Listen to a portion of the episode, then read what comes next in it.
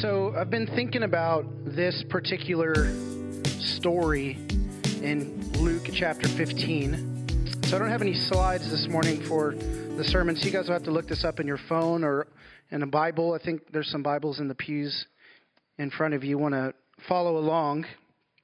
So we're going to be in Luke chapter 15, and I'm going to take a moment right up front just to read through this entire story. This is the parable of the lost son, or the parable of the prodigal son.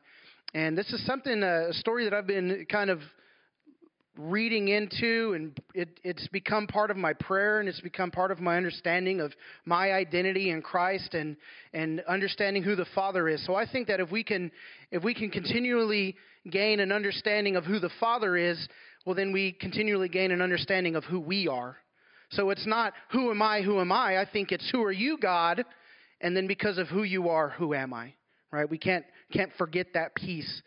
And so the story of the prodigal son, I've, I've talked just a little bit about it in some of my sermons past and referencing little things here and there and, and, and making points. But I've wanted to preach kind of this, this story in its fullness or teach it in its fullness um, or its entirety, excuse me, for some time now. And so a couple weeks ago, when I was looking at the calendar, I realized I was preaching on Father's Day. And so I thought, well, what better time to explore the love of the Father than on Father's Day?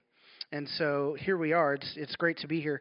It's really cool that I can't remember how many weeks. It's maybe been two or three weeks since I've been up here teaching, and that just is part of my heart, my understanding for my role here at the source is to not not have to carry this this pulpit as you know to think that I have to have a word every single Sunday like the Lord speaks to you all and I've talked about this before that as he gives you things for the body that you're more than welcome to share here because this is disciple community, two words, easy to remember. And, uh, and we're here to be a community of, of believers. And so, again, the pulpit isn't something to be attained for me, it's a platform to speak and declare and proclaim and testify about who God is. And He's given you declarations and proclamations and experiences to testify of who He is, is as well. And so, anyways, it's been a couple weeks since I've been here. It's great to be back and uh, have something from the Lord to give. So we're going to start straight up by reading Luke chapter 15, and it looks like it's about 21 verses, um, verse 11 through 32. And so this is the parable of the lost son or the parable of the prodigal son. And that word prodigal actually means um, it means lavish, like, um, but also wasteful in essence is prodigal doesn't mean that he returned. Prodigal meant that he wasted his inheritance in this overtly lavish kind of foolish way. Um, and so let me read this. It says, Jesus continued, There was a man who had two sons. The younger one said to his father, Father, give me my share of the estate. So he divided his property between them. And not long after that, the younger son got together all he had. He set off for a distant country, and there he squandered his wealth in wild living. I did that like in my 20s. I, did, didn't squander wealth, but I got in debt over my foolishness. Um, after he had spent everything, and let me tell you that foolish living, wild living, cost you more than just wealth, right? And so it says after he had spent everything, there was a severe famine in that whole country, and he began to be in need. And I would just say that that famine was like a prophetic physical indication of this, the status of his heart, right? He spent everything, and all of a sudden there's famine. He has nothing left, right? And so he went and hired himself out to a citizen of that country who sent him to the fields to feed pigs. Um, and just a quick side note this would have been a Jewish individual who would have had to lower himself below the standard of the law to then find himself in an unclean situation, right? Just little tidbits there. It says he longed to fill his stomach with the pods that the pigs were eating but no one gave him anything. And when he came to his senses, he said, How many of my father's hired servants have food to spare? And here I am starving to death. I will set out and go back to my father and say to him, Father, I have sinned against heaven and against you. I am no longer worthy to be called your son. Make me like one of your hired servants. So he got up and went to his father. Now, I'm going to insert some speculation here. And I think this particular speculation may go against anything that you may have heard concerning this story before, but just allow me to submit it for consideration. It says that he came to his senses. It doesn't say that he felt guilt and remorse or cut to his heart for the sin that he had committed. The sensible thing in the situation is to figure out how to get out of the situation. He thinks to himself, My father's hired servants eat better than I do. My father's gracious and merciful. Perhaps he'll receive me as one of his servants. Right? And so he, uh, he says, I've sinned against heaven. Here, he, and this is where he, he says he sins, but he says, Father, I've sinned against heaven, against you. And so I wonder, I wonder, and this is, this is where I'm going to go with, I wonder if he was just crafting the words that he knew would put him back in an okay situation. Or was he truly cut to the heart and did he realize that he had sinned? Now, we can argue both points. But the reason I present this point is because I think that oftentimes we consider the right words to say in a situation to make the situation better. And then we say those words hoping that the circumstance is going to change. But what happens is when we approach God in that manner, He is always going to blow us out of the water with the way that He responds to us. When we try and bargain with the Father, right? And we try and earn or just say the right things to him, he's always going to respond with more than what we thought we would receive. And so I think the prodigal son in this moment thought, okay, here's what I'm going to say. And when I say these things, my father is going to receive me. And we're going to see why, that, why that's an interesting point and how that plays in to uh, the coming scripture. So it says he got up and went to his father. But while he was still a long way off, his father saw him and was filled with compassion for him. He ran to his son, threw his arms around him, and kissed him. So, just in this moment, understand that the son had crafted his apology. He'd crafted his apology. He'd already thought about what he was going to say. Here's what I'm going to say, and here's how I'm going to say it.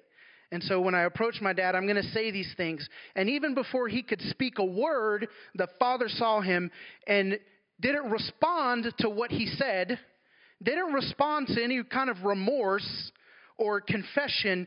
He simply met him in love. And that's an amazing thing because the Father was filled with love and compassion for him. And it says that he kissed him and that the Father ran. And so I've heard in other times that people have preached this sermon that it was an interesting thing for a, a, a lord over an estate to run. There was no reason for them to run, and it was actually so there was a, a, an air of shame around him pulling up, girding up his loins, and then running because they would have had to pull up their their garb and run. And so, just a little bit to consider there that the father would, in essence, shame himself and run to the son. And so it says, The son said to him, Father, I've sinned against heaven, against you. I'm no longer worthy to be, uh, be called your son. So he barely gets out one statement of what he'd said that he was going to say, right? It, even in that moment, while he's being met with love and compassion and being kissed intimately by his father, his father pouring out love over him. He was a sinner. He, he squandered his wealth. He asked his dad for his inheritance. He went out and, and did some vile things and was living in this vile situation. And he thinks he's going to be met one way, and the father meets him in another way. So he only gets out one word. And then the dad, the father says this, but the father said to his servants, Quick, Bring the best robe and put it on him. Put a ring on his finger, sandals on his feet. Bring the fattened calf and kill it. Let's have a feast and celebrate. For this son of mine was dead and is alive again. He was lost and is found. So they began to celebrate. So here's the son who's returned. He's just thinking, I'm going to apologize and become a servant. And he's already I would say, flabbergasted or stupefied at the amount of love and reception that he's getting from the Father. And I think a lot of us have a misunderstanding of who God is. And we are we have a woefully inadequate understanding of the amount of grace and mercy and forgiveness and love that the Father has for us. And we function in such a way so that we're always on edge. Or perhaps if I read my Bible more, perhaps if I begin to serve here, perhaps, and we begin to think, perhaps if I do this, well, then my Father will receive me. And we function this way.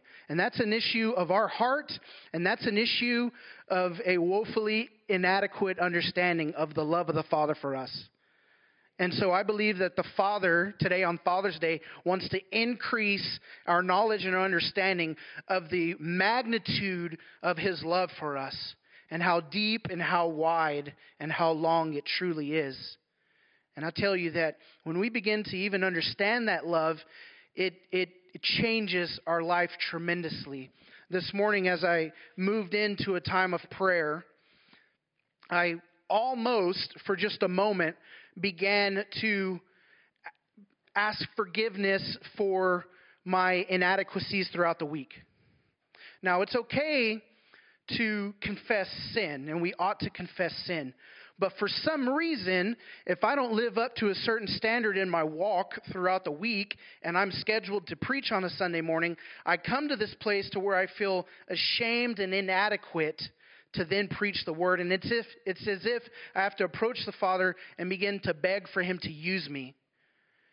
I, Father, you, you have You've gifted me. You've called me. I'm stepping out in authority and sonship and identity in Christ. It's not about what I have or haven't done. It's about who He is and what He has done and what He has said about who I am. And so there's a part of me that was almost saying, God, I know I haven't prayed this week. I know I haven't read my Bible a lot. I mean, what sort of standard was I placing on myself to make me feel adequate this morning to then come up here and say, okay, I'm good to preach? Right? I could hold myself to some standard, and oftentimes I'm going to fall from that standard. So then what do I do? I just live this life where I'm I feel adequate, now I don't feel adequate. I feel adequate, now I don't feel adequate. And back and forth and and shaky and t- t- tossed about by every wind of doctrine and thought. This is not who he's called us to be. So this morning I was able to step in and say, Father, I know who you are. I know who I am because of you. I know that you've gifted me. I know that your spirit is in me. I know that I'm your son. I know that there's an immense an immense ocean of grace to draw from, a well of grace that doesn't run dry, love that is that covers all sin, and because of who Jesus is, I come in and I thank you for his blood covering me, and I am in Christ and I am worthy because of who he says I am, and I thank you that you've given me this sermon and it's going to flow from me because of your spirit in me, in me, not because I've worked to achieve a certain status. Right? That is a very different place. And the Lord wants to expand our understanding and he wants to take us into a deeper level of our understanding of our love for him. And I think this is what the prodigal son experienced. He thought his father was one way and would react another, yet, even though he had lived with his father up until this point, he had no idea of the depth of the love of his father for him. He thought, My, my father's merciful and he'll make me a servant, and he'll receive me only if I work for him. Right? So it says this he gets this reception, right? He barely gets a word out. The dad's already arms around him, hugging and kissing on him, saying, Give him clothes, give him a robe, give him sandals, give him a ring. Let's have a party. He's here. And before he can even turn and blink, they're celebrating his return. And so it says, Meanwhile, the older son was in the field. When he came near the house, he heard music and dancing. So he called one of the servants and asked him what was going on. Your brother has come, he replied, and your father has killed the fattened calf because he has him back safe and sound. The older brother became angry and refused to go in. So his father went out and pleaded with him. But he answered his father, Look, all these years I've been slaving for you. Apparently he was slaving, not serving, with a good heart for you and never disobeyed your orders. Yet you never gave me a young goat so I could celebrate with my friends.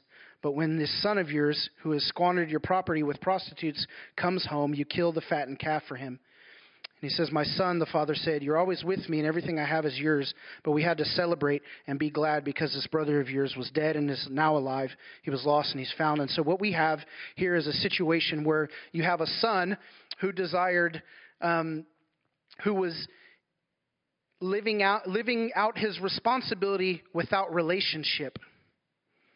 And then here was this other son who left relationship and wanted to give himself his own responsibility. He didn't want to come under the authority of his father. He said, I want to come out from under your authority. I want to come out from under your will. I want you to give me all of my inheritance, and then I'm going to go. But then the other son was functioning under the understanding that if I simply do what my father asked me to do, and I do the work that he's asked me to do, well, then I'll be good, and then we'll be good. And so what we had was responsibility without relationship. And I think oftentimes we desire the responsibility without the relationship. How many times have we said to God, just tell me what you want me to do and I'll do it? Because we're looking for some sort of activity, right? If God said, well, you know, Jason, it's pretty easy. Just twist that green straw and then set that mic to the right just a little bit. Boom, I'm done, right? But what does that accomplish? The Father desires intimate relationship with us before he, he desires for us to step into responsibility. And it's from that place of relationship that we find our responsibility. It's from us knowing who he, he is that we find who we are. And we must seek Him and seek Him first. And I think that with this story, the Father wants us to reroute our thinking. He wants us to be transformed by the renewing of our mind so that we see that He desires us first, and then our responsibility and our works will come later. We talk about we're not saved by works, but once we're saved, we have faith and works. But it's because faith initiates and institutes relationship with God the Father, and it's from that place that we figure out who we are, our giftings. We know that the Spirit has come in us and has given us certain abilities, and then from the heart of the Father in us, that we learn from seeking the heart of the Father, we then have a heart for others according to the heart He has for us. Does that make sense? We seek his heart, we gain his heart, we get his heart, and from that heart, we do the things that he would do in those situations because we know him right? Remember these braces that said, What would Jesus do?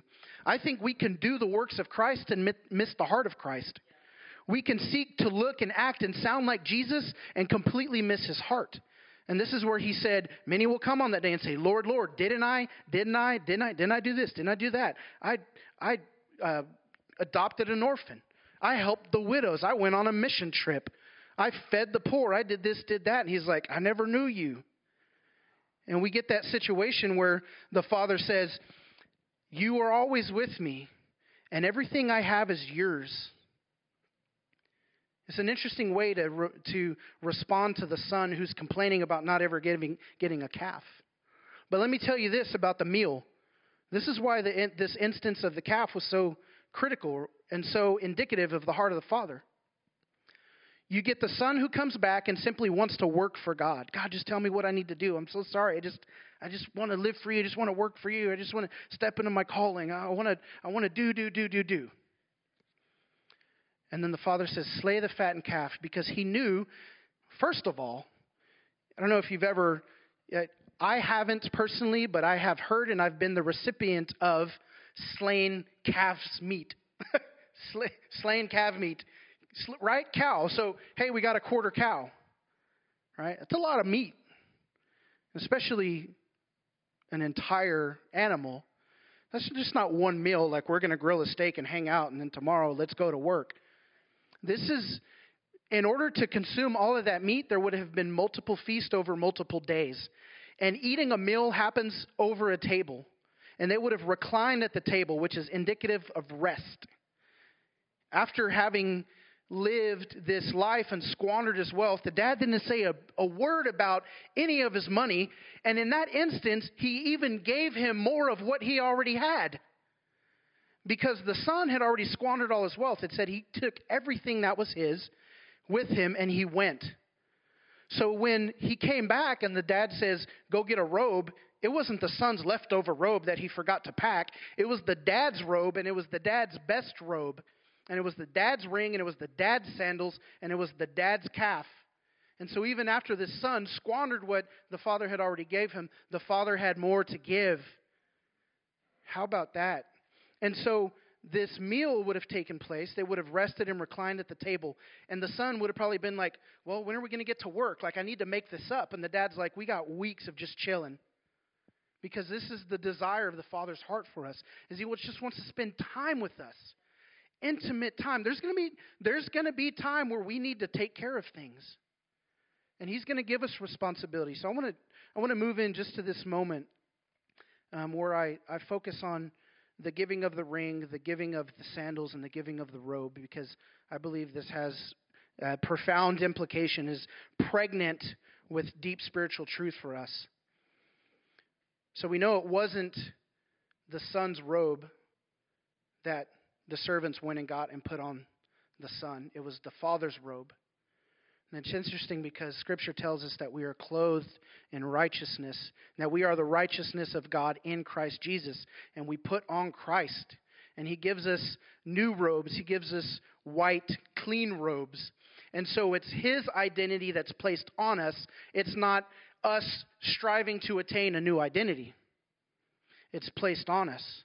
And I can imagine the son sitting there with this robe, like, man, this is my dad's best robe. What is going on? I don't deserve this. I, God, I, or Father, I squandered your wealth. I slept with prostitutes. I was living with pigs. It's so against everything that you've ever taught me. And he's sitting here just like in this robe, like, what is happening? I, I've done everything wrong and I've been given everything that is good. How is this just? How is this right? And it's because of the great love that the Father had for his Son. So, there was, I want to talk just a little bit about these items, but I want to make these statements first so we can understand. And so imagine sitting there and put yourself in this situation, having experienced what the son has experienced, and now you're reclining at the table, and you've got a ring, a robe, sandals, and a fattened calf, and you're with your father whom you betrayed and you look down and you see a, ringer, a ring on your finger signifying authority that you've not earned. A ring on your finger signifying authority you've not earned. And you have sandals on your feet showing status you've not strived to attain. And you're living in sonship, in freedom you've not purchased and can never afford.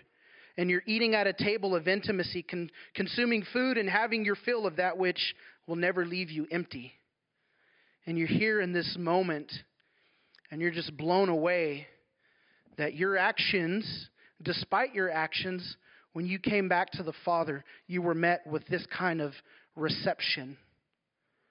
And so let me talk a little bit about the ring. The ring would have been a signet ring, and that, that would have had an emblem on it showing the, the family crest. So that before, when he left, he had cut himself away from identifying with this family. But as soon as he gets back, I'm guessing the father realizes, hey, there's no ring on his finger. We need the world to know that he's part of this family. Right? And not only does the ring on his finger show that he's part of a family, it also shows that he has the authority that that family has. So he's given back an authority that was not his when he left the family.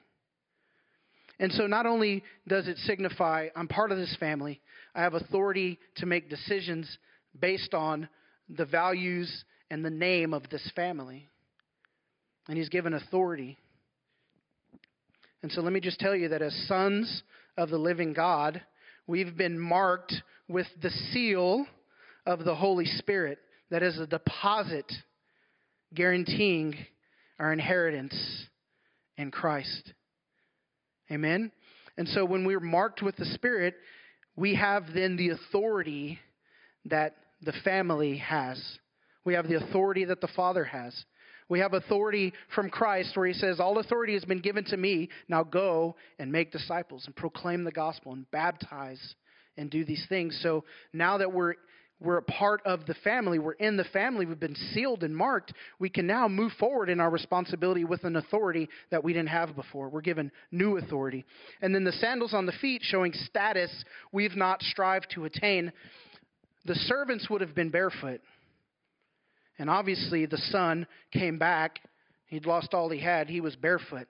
And the first thing he says is, Put sandals on his feet.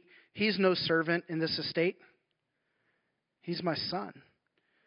And so he was reestablished as part of the family, and he had status again that he didn't strive to attain, but was given freely because of the love of the Father. And so we've got the robe, again, which is the righteousness of Christ, the Father's robe that He puts on us so that we look like Him. Amen? And then living in sonship and freedom we've not purchased and could never afford. And so obviously, this son had squandered everything he had. He had nothing to give, and he returns to the Father, and the Father gives him everything that he lacked and everything that he didn't have before. And so Philippians chapter 4 verse 19 says, "Give me my inheritance or yeah, give me oh, excuse me. Verse 11 in this story says, "Give me my inheritance." And he wanted riches without relationship. But the relationship is the riches. Philippians 4:19 And this same God who takes care of me will supply all your needs from his glorious riches which we have been given in Christ Jesus. And so all of our inheritance, all of our riches, everything that the son thought he might have wanted apart from his father was actually found in relationship with his father and then some. And it's the same thing with us.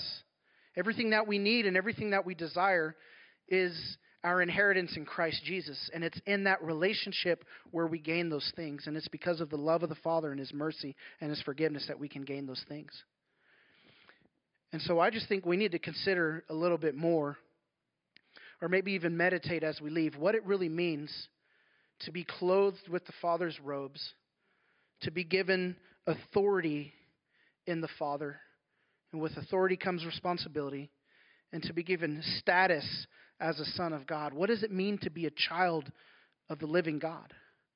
What does it mean to be given a seal of the Holy Spirit, promising our inheritance, but then giving authority to speak and proclaim and act on behalf of the Father and His will to build His kingdom and His estate? What does that mean? to be clothed in righteousness, to be given righteousness that is not your own, but then to move forward and wear that, and even not to take it off. Because it's as if in those moments where I approach the throne and I begin to want to apologize for the things that I've not done, that momentarily I've taken the robe off and left it beyond the veil and I've forgotten who I am as I move into that place. Just a couple nights ago, I was in a time of prayer and I was approaching the Father, and it was like I didn't want to approach the Father, but I knew I needed to. So it's kind of like, you know, I imagine just walk into into a room and you kind of peek around the edge and you're like, Dad, are, are you there? You know, and I kind of walked in and and almost started this this woe is me. Oh, I know I'm not worthy. And, ah, and it was as if Jesus was right next to me, holding my arm and saying, Am I not with you? Are you not with me and in me? And so it's as if we continued to walk into the presence of the Father and and I, I, began to speak and say, Okay, God, like I'm sorry, I know I've sinned and and it was as if God in his authoritative voice, rose up and, and said, Am I not changing you? and he had to remind me of the work that he's doing in me and reminding me, like, Scripture says that we, you and I, all of us who are in Christ, we are the church. We are the bride of Christ.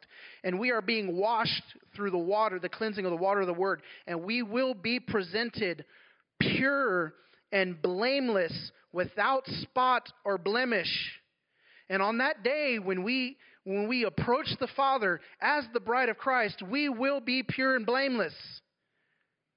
And oftentimes we forget that we will be those things, and right now we are. We are the righteousness of God in Christ Jesus but we're living this life and we're breaking off all of those impurities and those imperfections and he's sanctifying us. It means making us pure making us holy. He's he has taken the the coal or he's taken the metal and he's stuck it into the fire and he's twisting it burning off the impurity so that when it comes out it is pure and blameless and so we're living in the fire we're living in the kiln we're we're living burning off the impurities. And as we continue to submit ourselves to the Father, those things are falling off and He's changing us.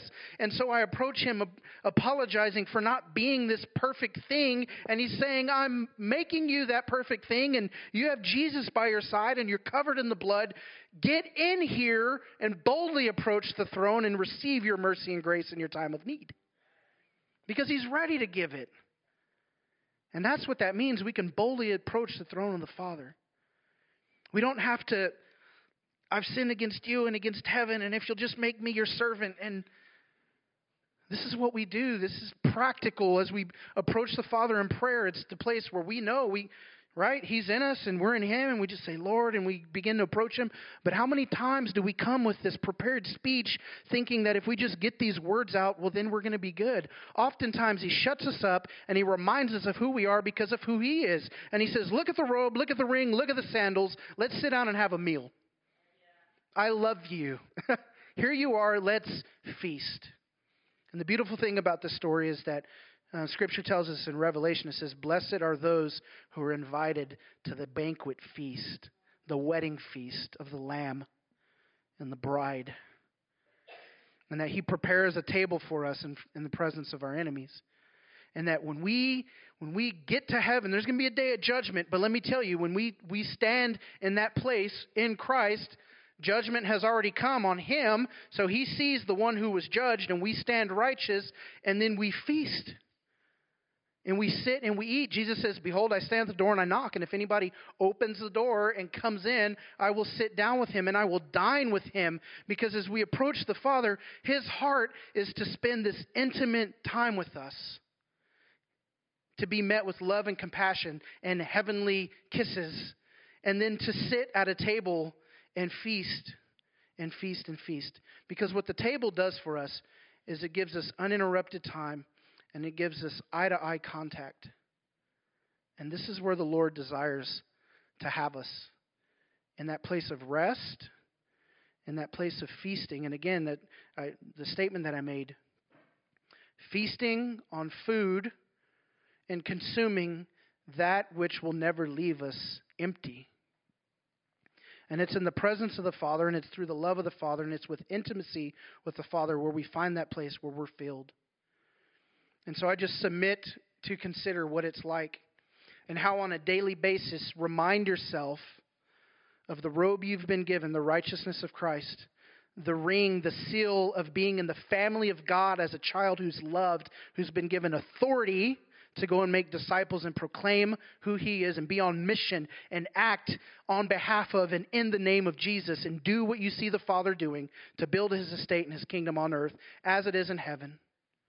And remember the sandals that you've been given, that we're not servants, but we're sons. And we can move forward in full understanding of our identity, of who we are in Christ, because we understand who God is. God is a God that has a love that doesn't end. There's a well of grace that doesn't run dry.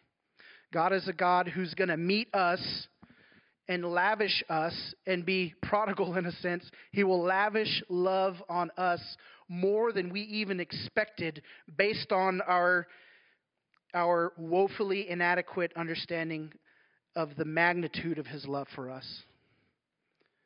Let's ask the Father to expand our understanding of who he is and approach him in that regard no longer whimpering and cowering before the Father, but coming boldly on the arm and under the blood of Christ, approaching the Father, saying, Here I am. And in those moments, He'll remind us of who we are because of who He is. And He'll smash all of that broken, limited thinking that we approach Him with. Amen? So let me pray. And I believe Dan has something to share just after this. So, Father, I just pray very simply for a, uh, an expanded understanding. God, a fullness. God, I pray for deeper revelation and understanding of your love for us as a good, good Father, and that because of your love for us, we understand who we are and how that impacts us on a daily basis. So, Father, deeper revelation of understanding of who you are as Father, and deeper revelation and understanding of knowledge of who we are as your children. God, deeper understanding of our authority in Christ deeper understanding of our sonship in Christ, deeper understanding of our responsibility in Christ, and deeper understanding of your desire for intimacy with us, and deeper understanding of our stance of being righteous in Christ and robed and clothed with power from on high. So, Father, I pray just over us to find that deep, intimate place today. And, and as we leave this place, God, and I ask also that for those of us who may have approached in a cowardly, shameful, guilty fashion to the throne, God, that you would rework that whole situation in our heads and our hearts, remind us of who we are, remind us of who Christ is, and allow us to begin to boldly approach because of who Jesus is and what he's done, not because of what we have or haven't done. So, Lord, I just I thank you. I pray you just seal this all up, God, deposit it deep within our hearts. And I pray that that seed would begin to grow and bring forth a harvest of righteousness. And that, God, from that place, there would be more declaration and more authority and more power on the things that we speak and proclaim about who you are. And so it's all in Jesus' name. Amen.